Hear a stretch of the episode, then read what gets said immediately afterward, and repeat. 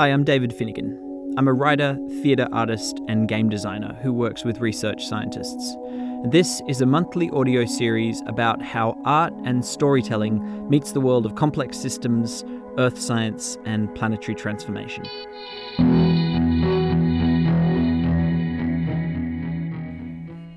As an artist making work about the climate and the environment, the most frequent question I get asked in interviews is Where's the hope? Usually it comes at the end of the interview.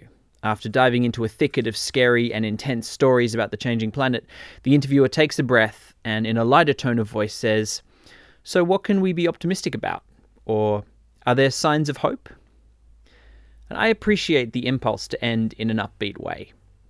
It's a staple of the climate communications genre that you end on a hopeful note with a call to action. There's a broad agreement among climate scientists that hope is more motivating than fear. This belief has held steady over the last few decades, despite a lack of conclusive evidence for it.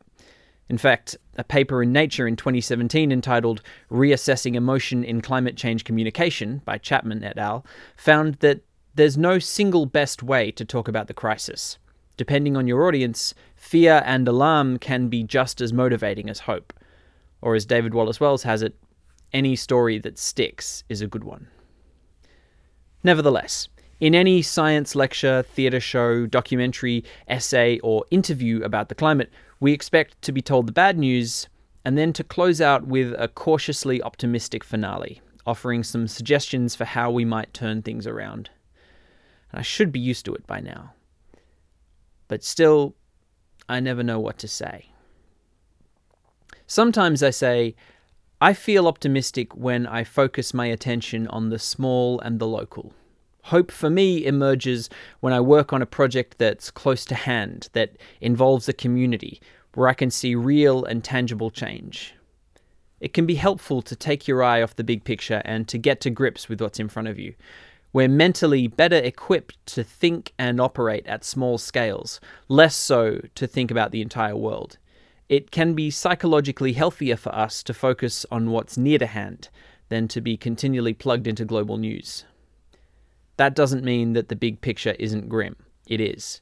But purely focusing on the bad news in the world, of which there is and always will be plenty, will overwhelm you with hopelessness. And despair is a kind of nihilism that we have no time for. Sometimes I talk about the fact that because the problems are intersectional, the solutions are too. Climate and global change cuts across every facet of our lives.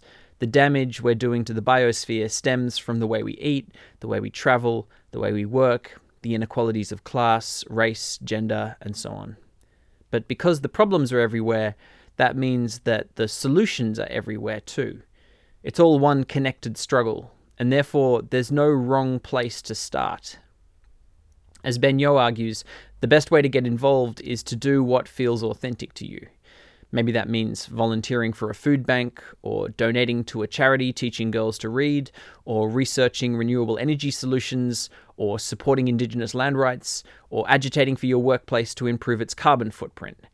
Just begin, and there are so many opportunities to go deeper. Sometimes I discuss the fact that the changes we've been waiting for are coming, often faster than we realize. Popular opinion has shifted drastically in the last few years. Extinction Rebellion, the Sunrise Movement, the school strikes all emerged in the last 36 months. 30% of the European COVID stimulus passed this year is earmarked for climate initiatives.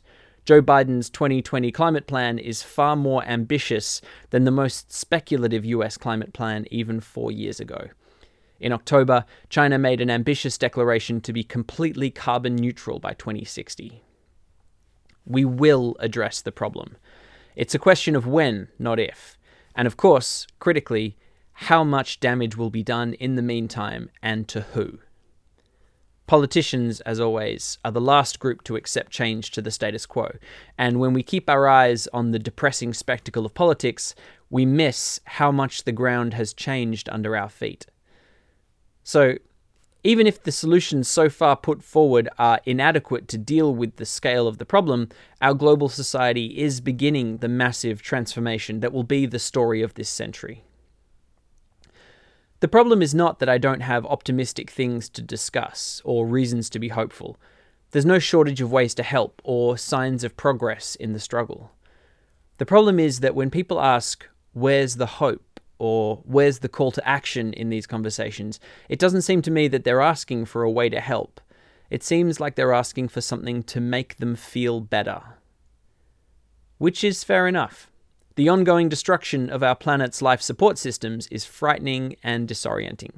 We shouldn't have to feel dread and anxiety about the future of our world. We have every right to whatever comfort and solace we can find.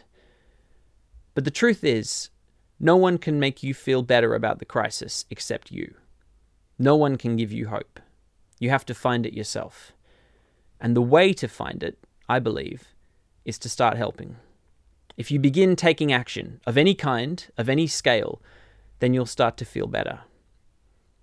Jordan Prosser makes the distinction between being hopeful and being useful.